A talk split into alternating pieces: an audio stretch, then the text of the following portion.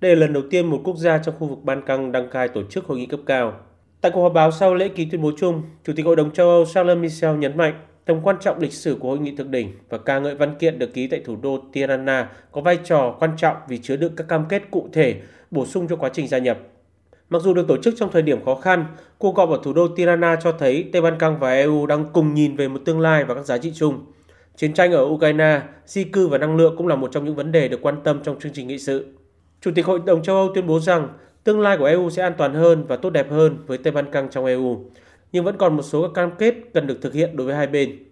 Ông Michel nhấn mạnh tầm quan trọng của việc các đối tác Tây Ban Căng đẩy mạnh pháp quyền, tự do truyền thông và đấu tranh chống tham nhũng, còn EU sẽ cần thể hiện rõ ràng cam kết thực sự đối với việc mở rộng. Liên quan đến vấn đề di cư, ông nhấn mạnh tầm quan trọng của việc hợp tác giữa EU với các nước Tây Ban Căng trong việc quản lý tình trạng di cư bất hợp pháp gia tăng gần đây. Hai bên cũng sẽ cần tiến đến các điều khoản cụ thể trong việc quản lý di cư.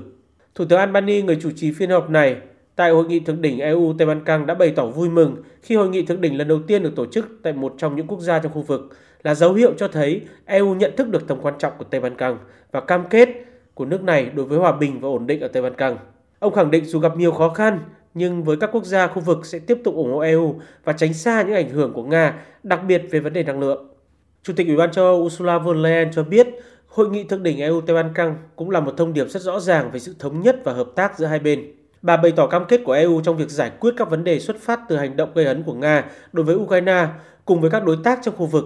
thể hiện qua gói hỗ trợ trị giá 1 tỷ euro mà EU đang cung cấp cho khu vực để giải quyết cuộc khủng hoảng năng lượng. Về vấn đề di cư, bà von der Leyen cho rằng các nước Tây Ban Căng tin tưởng vào sự hỗ trợ của EU trong việc quản lý di cư. Đây là một thách thức chung đối với khu vực. Đồng thời bà cũng kêu gọi các nước Tây Ban Căng tuân thủ chính sách chung liên quan đến thị thực.